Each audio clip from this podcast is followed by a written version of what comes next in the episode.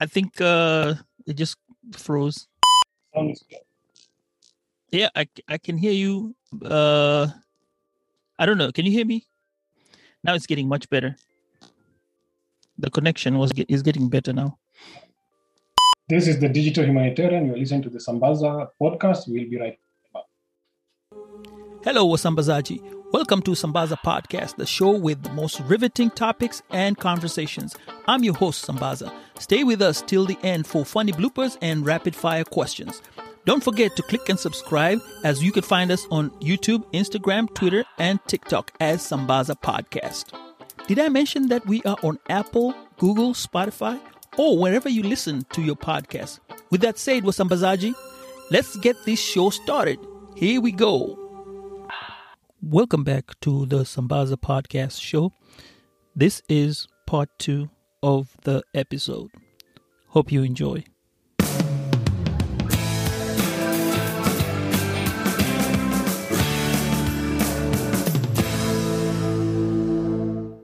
So she told me, I'm giving you a month to go groom yourself up, spruce up, then I'll give you a date. Because she, she saw me and she, she had seen me going down the drain.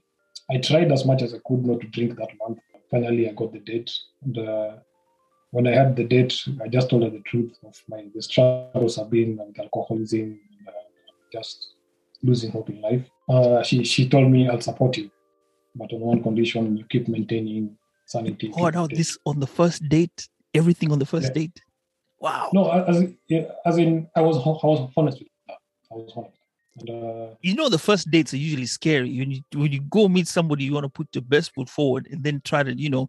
But I guess uh, you know, like you said, you've been there for a while, so I guess those were she had already gotten over the fact that she knew you. So this was Yeah. just uh, like a culmination of everything. Now getting to know who who the real digital humanitarian is. You know. and uh, and uh, if if there's one person who believed in me in my darkest hour, like, That's on nice. our first date, on our first date, I was just brutally honest with her. I told her the truth of the the kind of life I've had and, and how I just wanna how, how I wanna I wanna get out of it. And I was I was honest with her. I told her, hey, just support me to to get through this life because I, I can make it. I, I, I, I, can do it. If I did it before, I can actually make it again.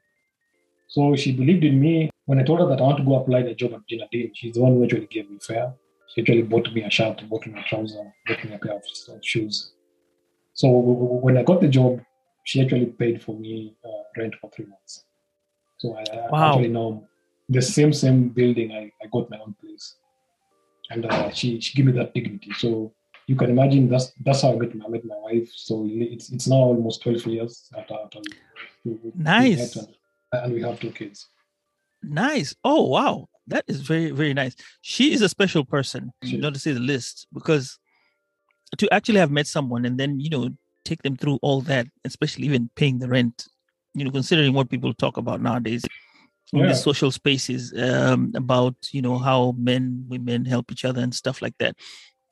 I think she's a special one uh, to have discovered you and you know be able to live with you for the last 12 12 years or so and you know i kind of have have kids with you this is to say you know people there's special people in this world you know when you get to meet the right person they're there for you they're there for you 100% so You know, from what I- i'm gathering go ahead go I- ahead uh, this this story is very interesting like uh, from um, if, if, there's one thing I've, I've really there, there's one rule, rule of the thumb which I have is to give my wife her privacy.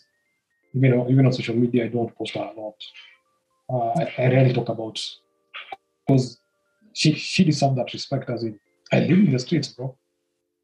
I, I, I slept in shacks. I said I, I was that drunkard who had who, who had given up completely. But she believed in me. She told me, "I have seen you work. I have seen your work. You are you're, you're a smart guy." So um, when when I, this was now just when uh, uh, so when I got the job at Gina now I, I I went back home and told her about the job.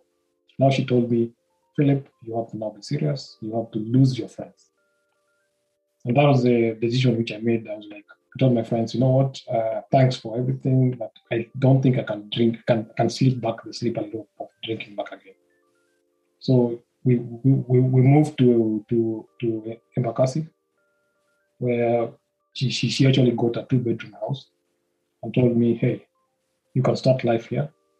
Here's your mattress, here's your meko, here's your cooking gas, your utensils, go start life. So we kept dating, but I was still living alone. So she actually supported me to actually start and get my. So even by the time I got the job at Red Cross, that's now when she was actually pregnant. And uh, my firstborn, um, well, let me shock you, man. I mean, I'm here. When when my kid was being born, I just went that day. I'm like, uh, let me go have one for that to celebrate, and I slipped back into drink. Oh, that no. day I had I had so much of drinks, and I went and crashed the car. So the day my son was born, my my wife was in the maternity. My son was in the, nursery, and I was admitted in, in the casualty. So my wife was actually taking care of two boys at the same time. That's one of the. and and just to, to to talk about this we were having this conversation regarding the way the emotions that are there when uh, you're having your child especially your first or second child just kids and you just brought up that example where at the point when the woman was giving birth you were having your drink and i was of the mindset that was a way of calming yourself down because there's so many emotions that come with No, ha- becoming a father for the first time actually, Mhm. actually, I I went against the grain, and uh, I even shot the doctors. Oh okay I, I was I, I was present fully for the two days she was she, she was in labor. I ah, was okay. there fully. I recorded everything, and I even cut the cord. oh so this was after So now it was after. So after after now being told now you can go rest. That's the time now that eureka moment. I'm like, yeah. that's uh, and that's where the high of the emotions come in you know when you're now Yeah. trying to sap everything and get everything down for me and i was explaining you know there's a, a certain emotion that a man gets when you're having your kids which Yeah. it's unexplainable people don't really ask the man you know like the way men us men eh, eh, and you know when you when you look at it we're supposed to be that strong person the head of the family but we're also emotional beings we see Yeah. this creature that is with us here maybe it's the first time it's a even if it's a second time but it's a creature you're putting into this earth your your seed you're going to be responsible for them for the rest of your life. And then again you you just been uh you know having your dad being there for you and then you start making these decisions in your life saying hey what am i going to do? Am i going to be a better person? Am i going to be the same as he was? You know all those i'm, I'm guessing all those emotions because i used i'd had those kind of emotions myself if i'm to if i'm to be brutally honest when i was having my kids. And i'm like okay i brought them in this world and they're going to be responsible. I'm going to be responsible for them. I don't know what i'm going to give them. I don't know what the world is out there for them. You know there's that unknown. So i get your point. Uh, when you said yeah you did all that which was excellent and then decided you want to go have a drink later. And, uh, and uh, so back, back to your question earlier about how I used to work at Red Cross with family, and uh, I'll be I'll be I'll be honest with you. Uh, when I got the job at Red Cross, I gave it my all, and I I could I could delicately balance between work and family. Mhm. When, when I was when I was home, my phone shut off, and uh, if there's one thing my kids have taught me is just to be a boy. When when I when I'm at home with them, I just I'm, I'm just that boy where we play together, we play games, we go under the table, we have game nights, we have as in my house has been my fortress. As in the, the, the nature of my work has really exposed me to so much trauma. That's why when I'm when I'm at home, I just want to to heal and uh, and just get lost in in in in in in, in those realm with just bonding with the kids. But it, it wasn't easy because I remember up to today I, I still don't know what my my, my wife like, goes through knowing that uh, having having a hubby who is a digital human kid.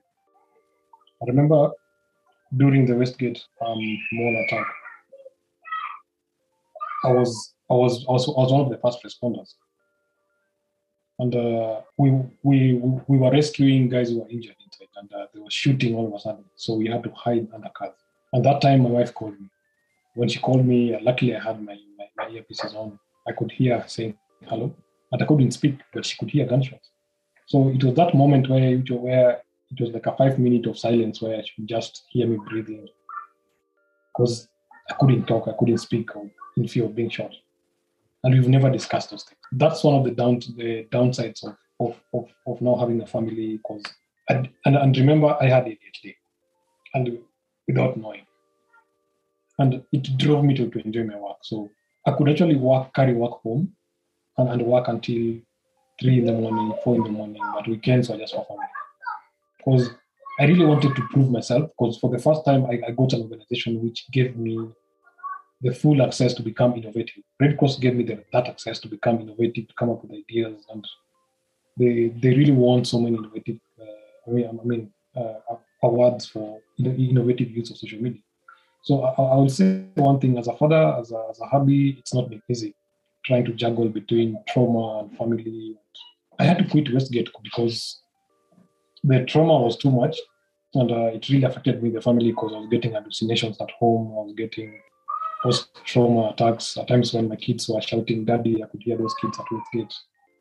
And it took a lot of therapy, a lot of self care for, for me to discover at least how to, to, to, to, to manage. But after quitting Westgate, I mean, after quitting Kenya Red Cross, I again, I was there with no job. I was like, uh, so what do we do next? I'm like, next to the UN. How about I go to the UN?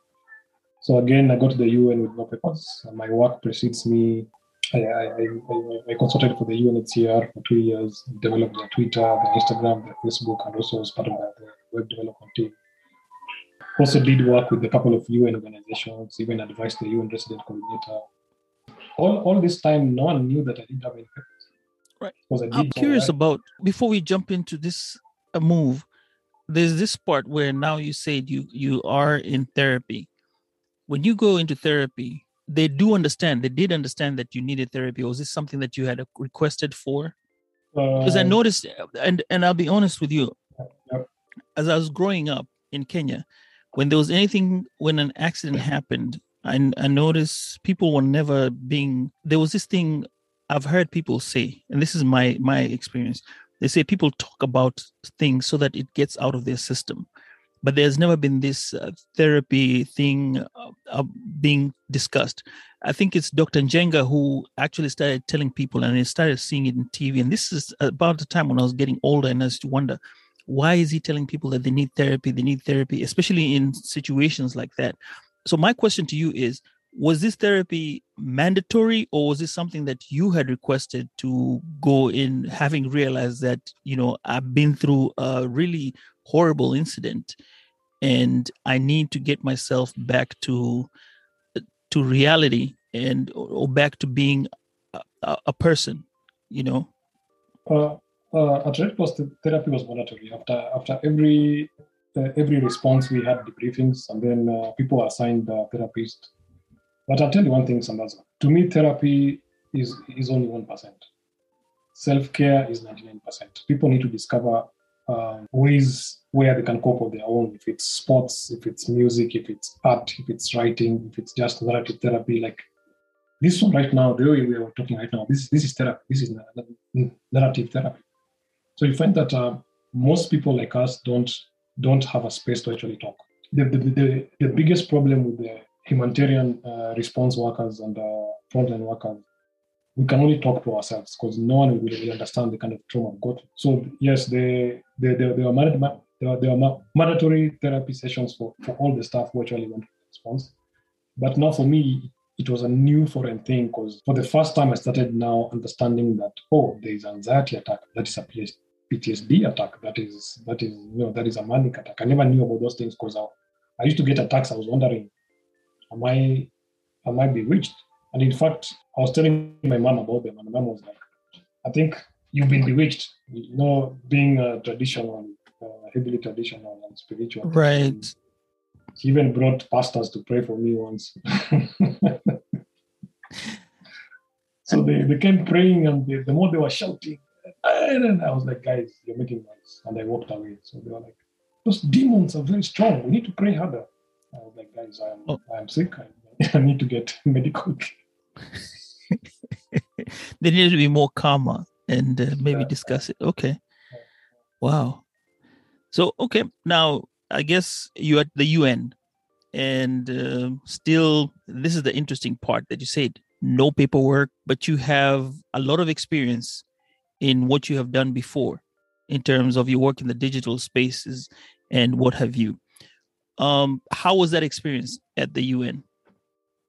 Uh, for me, um, like I said earlier, mm, my brain my, my brain works like a game. Every assignment I'm given is like a game. Once you reach a certain level, you can't go to the next level. I mean, you can't go back to that level. So when I was done with the Red Cross, now I was like, let me try the UN. So when, I got the UN, um, most of the the assignments I was given were not complex. Uh, you you you will find uh, like an ADHD brain is constantly looking for solutions. It's constantly looking for, and you find the the way the, the UN works is it's it's it's in a it's like kind of like a government uh, hierarchy kind of system.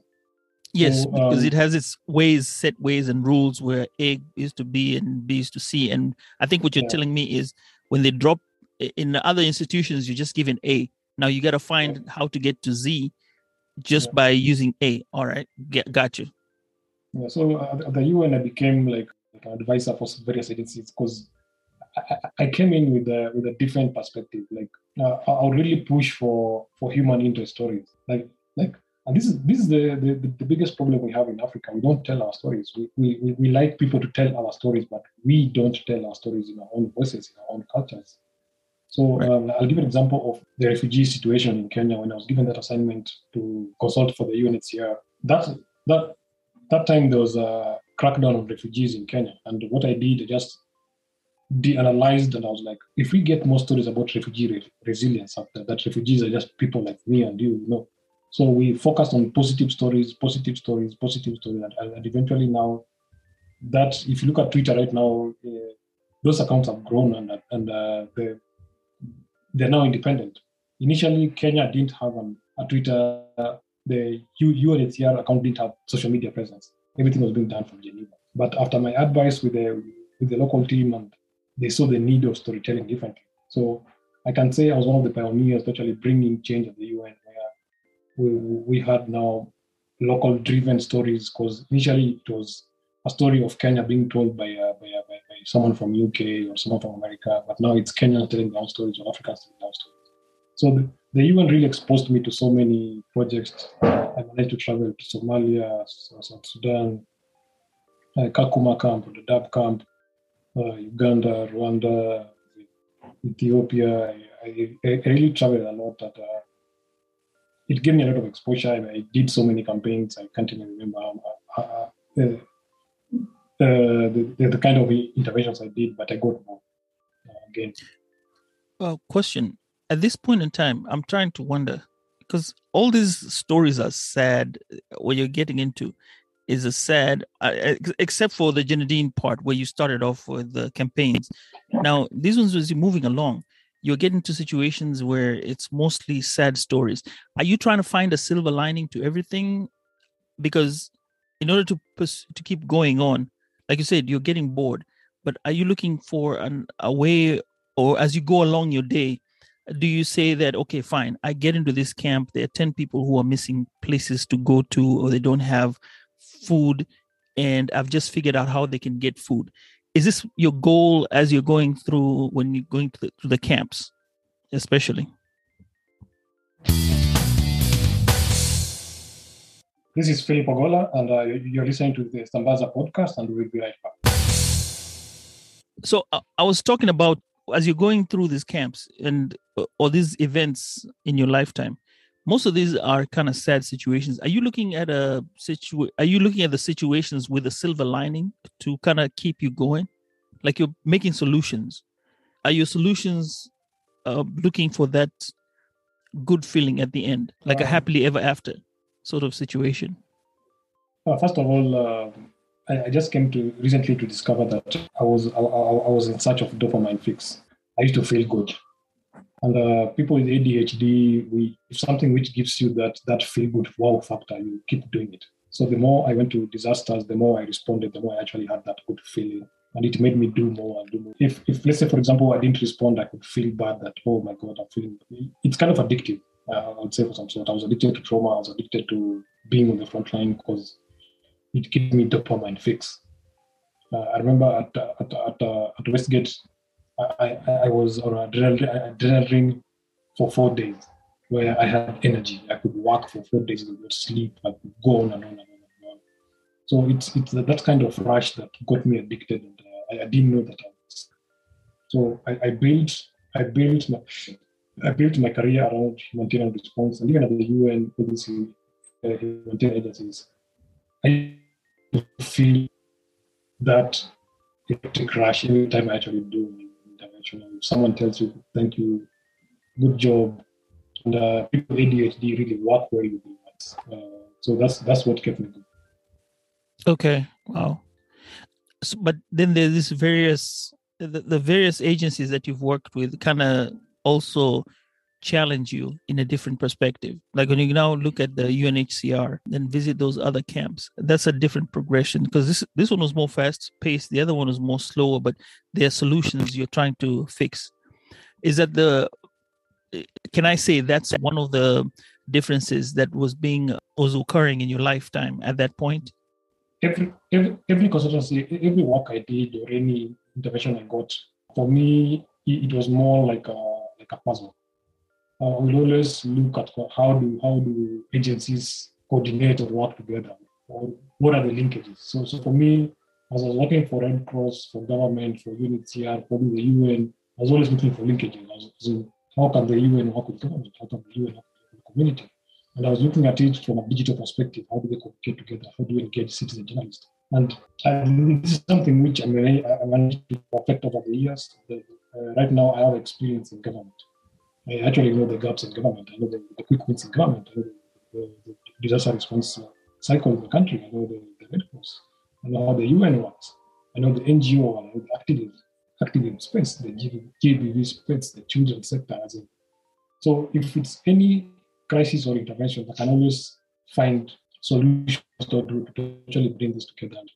Like, like I said earlier, you know, I have a brain which always thinks solutions and thinks collaboration and thinks of how how do you how do you simplify, simplify complex issues and that's what kept me going to work for organizations and look for complex issues to, to, to try and solve. So after the UNHCR, where has that taken you so far? What was the next the next agenda? Uh, I think what I was, I was doing consulting for UNFPA, for UNICEF, and even the, the UN office. Uh, uh, after that, I, I, I, worked for Africa Wildlife Foundation. This is a UN, uh, it's a US-based uh, wildlife uh, foundation, and I worked there for three months. I was in charge of the digital. I was in charge of 19 countries. It really exposed me. I got to travel to, to quite a bit of countries in Africa. And uh, again, I didn't know what was happening to me because people with ADHD, when they get new jobs, we are very good at pitching at jobs. We are actually very good at getting new jobs, but we are very hard at keeping them, uh, especially if they don't satisfy our dopamine fix. If we go somewhere and we find the, uh, the, the, the, first three months will be up and then the other ones will just be, your energy levels will go down. I, I didn't know I was sick then. It's actually a disease.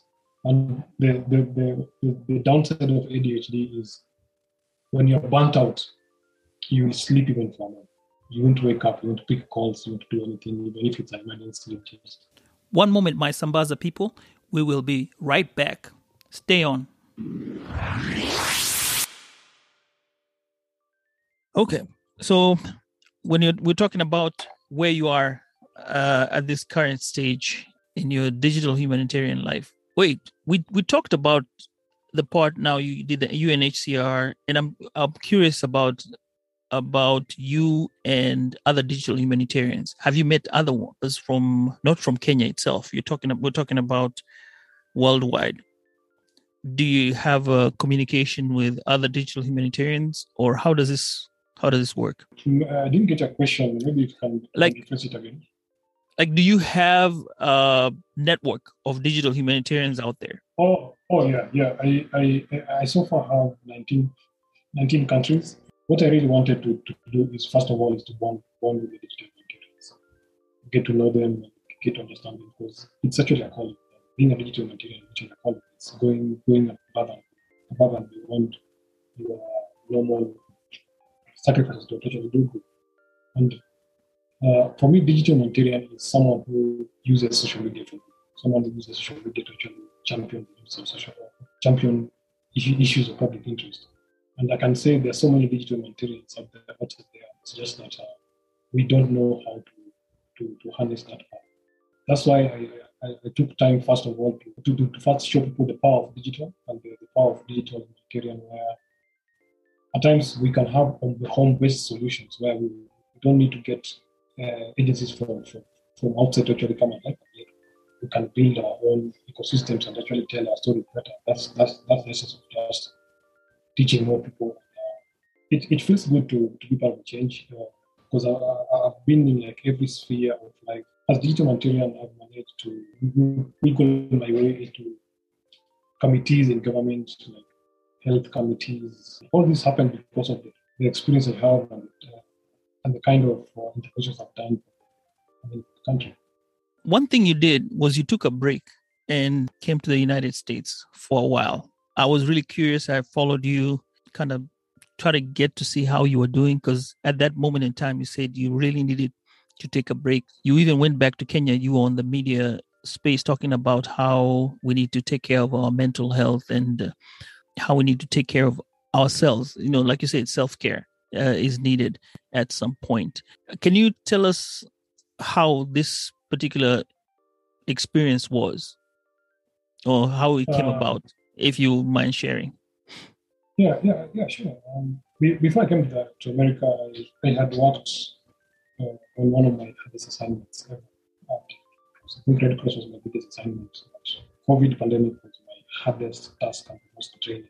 I, I, I, don't know if I've, uh, I've mentioned this to you. I was part of the country's uh, national digital communications task force, where I was advising the government, Ministry of Health, the government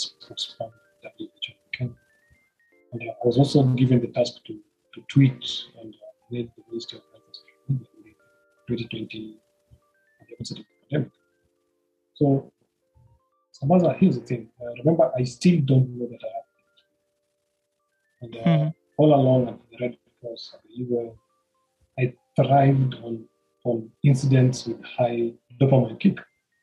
As in, I thrive well in a crisis. That, that's not when I think I think critically. You can imagine now during during the COVID pandemic, I used to get the dopamine rush every day because I'm reporting high high high sensitive issues and it, it really gives you that, that kick where you know you're doing something which is dangerous, which is uh, like going into COVID facilities at the height of COVID. Right. I was going there to tell do stories. I was going there to tell stories of classes. And you find that uh, the more high volatile the situation is, the more I actually. So you can imagine the, eight months I was managing, I was exposing myself to trauma. And I had energy levels for the entire time. So you can imagine having that hyper focus. and uh, there's one thing with the people like me with ADHD, we tend to hyper focus. When hyper focusing is looking at issues with, with less appreciation. So you can imagine every day looking at solutions. And, and uh, while I was managing the, the, the government, I came up with so many campaigns. It felt good to tell those stories. It felt good just to to, to, to, to be part of change and and that that's what inspires me. Unfortunately, after I think when the numbers were numbers, when we're just posting those numbers, that some other to to many people, those COVID numbers are right to the frontline workers, those numbers are those numbers. Uh, true, very true. So you, you find that today I'm doing someone's story, the next day they're gone. That's, yeah, I, those, are, those are the kind of stories I'm dealing with and, and I remember even on CNN watching CNN Cooper, Anderson Cooper, talking about these issues.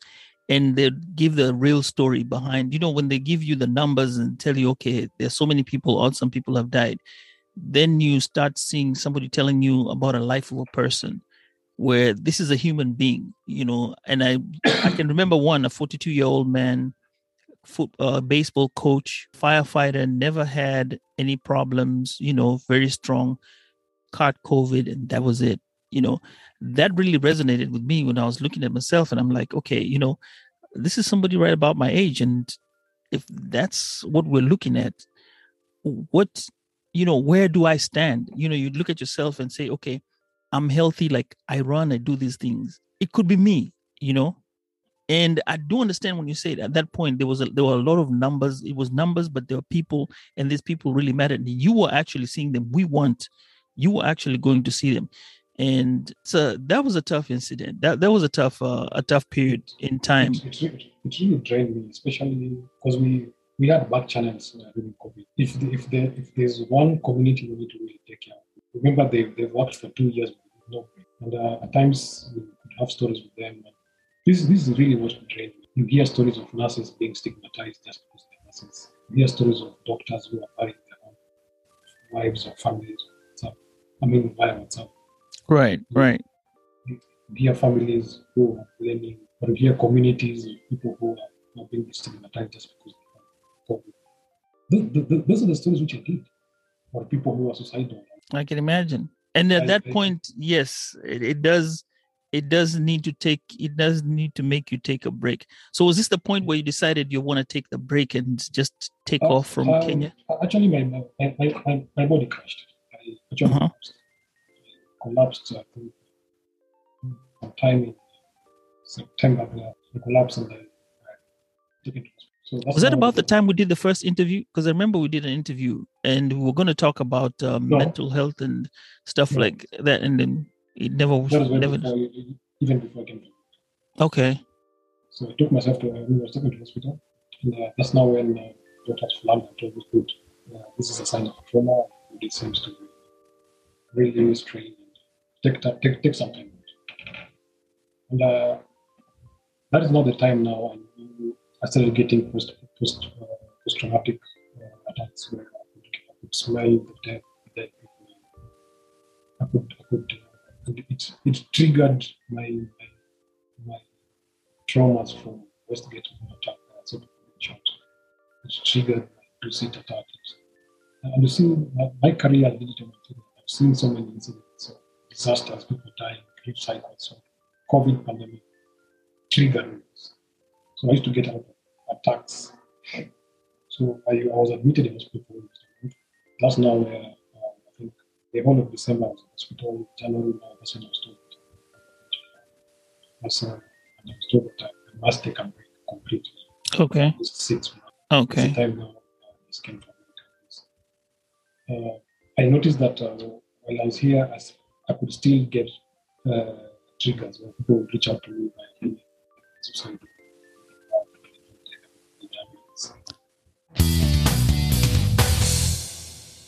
This is Philip Ogola, and uh, you're listening to the Sambaza podcast, and we'll be right back.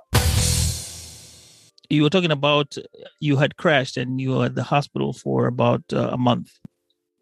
Yeah, I was, I was in the hospital, and that's the time I knew what my condition was. I was really putting in so many tests, and uh, my doctor just told me that, dude, you, you, you have ADHD. The kind of energy you have is what is driving you to In fact, I was told I have a condition called altruism, where um, I'm like Mother Teresa, keep doing charity, keep doing philanthropic thing uh, for me to feel good. It's, it's, it's a condition. So um, after hospital, I decided now because social media is very is very toxic. And, uh, and uh, I noticed that bulk of my triggers were actually go, go online. And someone would post photos of the dead. Uh, people make jokes about frontline and and being someone who has seen death, being someone who has handled the grief cycle. At times, even nurses will reach out to me and tell me, please tell people to stop to, to stop posting photos of the dead tell people to stop making fun of the sick. So I find those those are the things which really trouble me. So I decided to, to go on a sabbatical on social media. In fact, I, I never opened my email for six months. I cleared my phone, 7,000 con- contacts. Started my life as fresh. Came to America. Why America? You know, you could have gone to coast and then, you know, taken a break in the, the sun. You know, you have, you know, the beach is there. You could do anything. I, I, I, the, the, the, the first time I, the first time I came to America was 2019. One thing I like about America is uh, America for an ADHD mind is very because when you just walk around, you look at buildings. Every building has a layout. This building was designed by so and so. This building by so and so.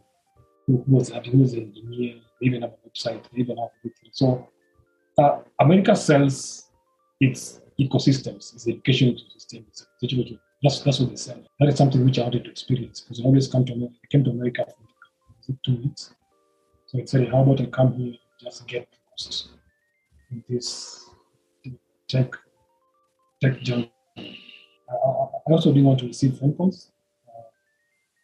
There's one thing I, hate is when people, when you're sick and people start calling you, take you for a pity. People like us don't need pity.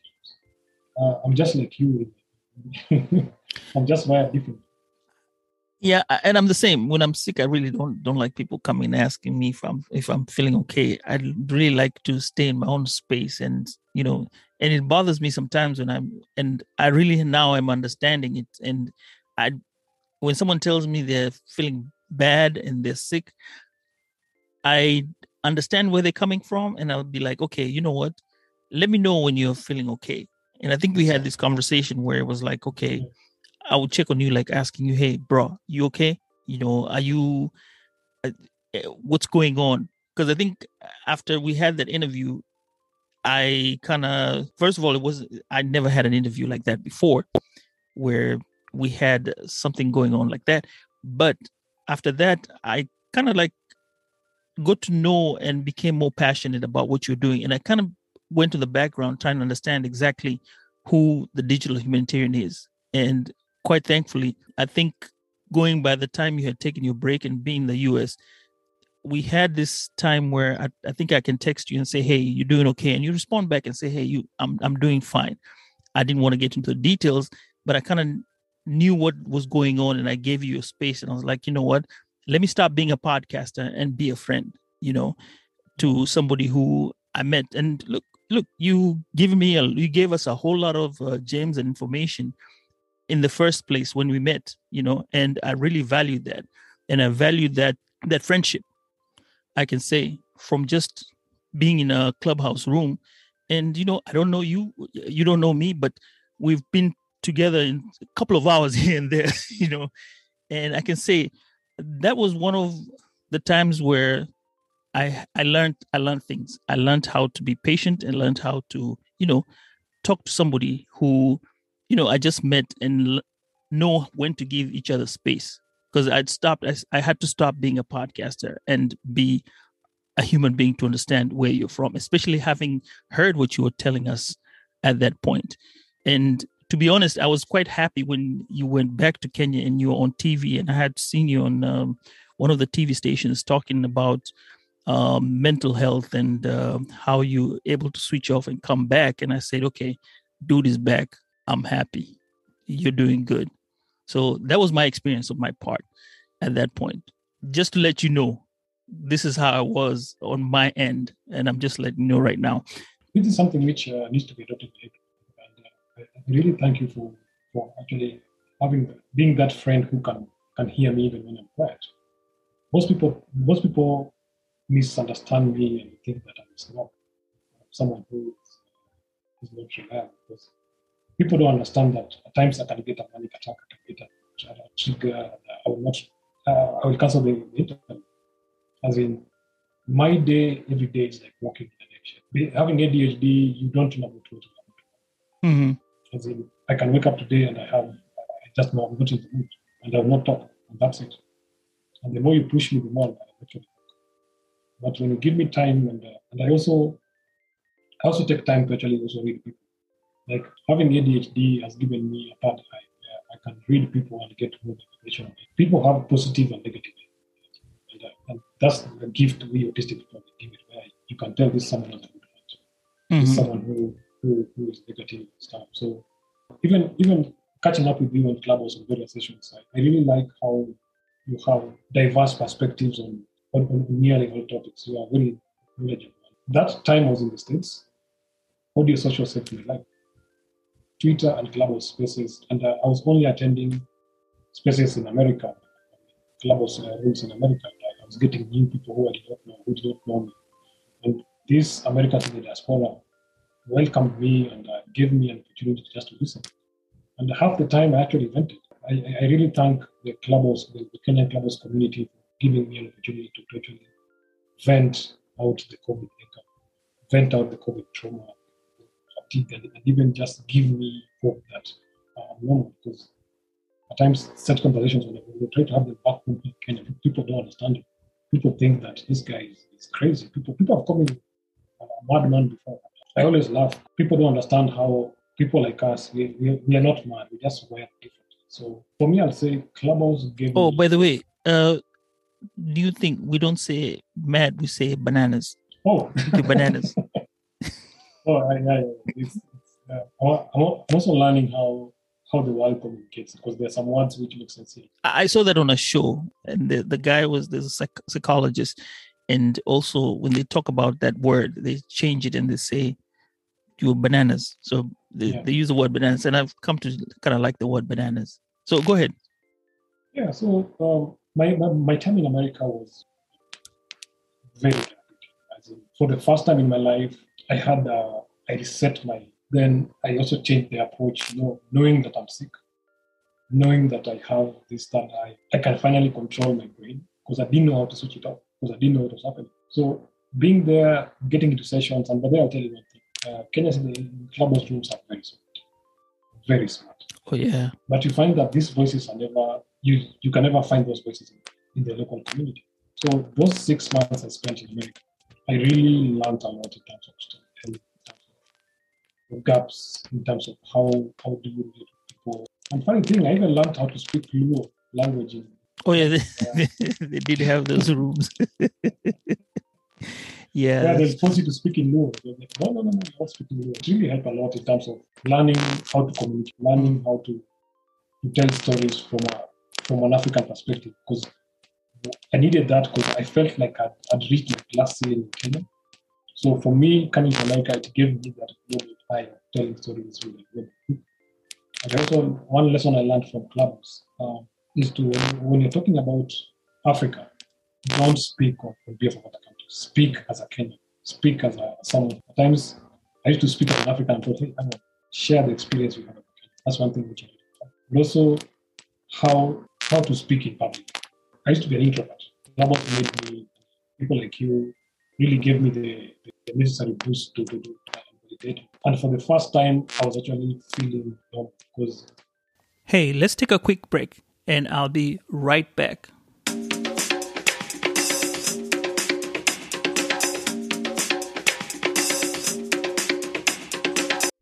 Finally we are finally having this call after is it uh, one year? Man, after a long time. How come there's another noise which goes on when you start talking? Join us next time for part three of this show. Goodbye, Wasambazaji.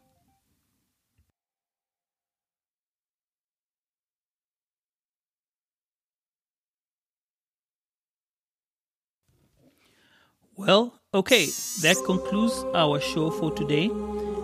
Thank you so much for listening to Sambaza. Stay tuned next week as we'll present to you a new episode.